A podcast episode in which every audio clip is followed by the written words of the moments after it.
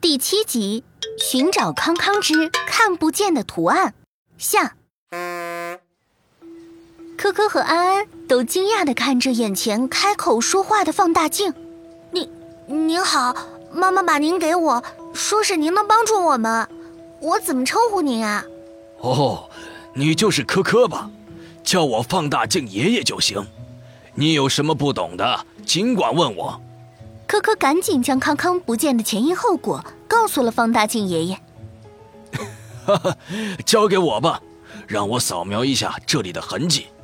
放大镜低下头，让整个镜面在痕迹处扫描起来。嗯，痕迹复原了。科科，你把我拿起来，放在眼前就能看到痕迹路径。科科立马拿起放大镜爷爷，将镜片对准左眼。透过镜片，科科果然看到草丛上有了脚印形状的图案。科科示意安安跟上，两个小朋友便循着脚印走了起来。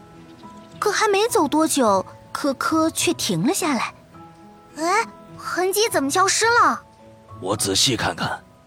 哦，原来是这样。这片草丛太密了，数据还原能力不够。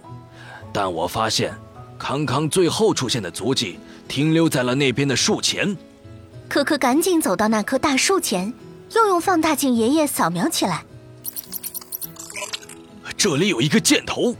可可赶紧去看，但肉眼可见之处什么符号都没有。可可又将放大镜爷爷拿在眼前，这下看见了一个画在树干上的荧光的箭头，边上还写着一个康字。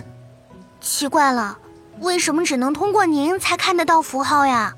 别急，让我给这个标记显形。放大镜爷爷说着，便从镜片中射出一缕光线，标记果然浮现出来了。哇，放大镜爷爷，您发出的光好神奇啊！这光啊，是紫外线光，我想这是康康用来做标记的笔，笔的墨水一定是加入了荧光分子。荧光分子只有在吸收了电磁辐射的能量后才能发出荧光。我刚刚使用的紫外线就是一种电磁辐射，经过它的照射，荧光分子吸收到了紫外光的能量，便被激活显示出了记号。我想起来了，之前学校里流行过一段时间的隐形笔，康康和我都有一支，这种笔的笔帽上就能照出放大镜爷爷放射出的那种光。安安说着，赶紧在身前的挎包里翻出那支隐形笔。是我忘记了，康康以前跟我说，我们把笔带在身上，万一走散了，还能用隐形笔给对方留信号。有了放大镜爷爷和安安笔头上紫外线光照的帮助，科科一行总算找到了康康。然而，康康的状态却有点不对劲。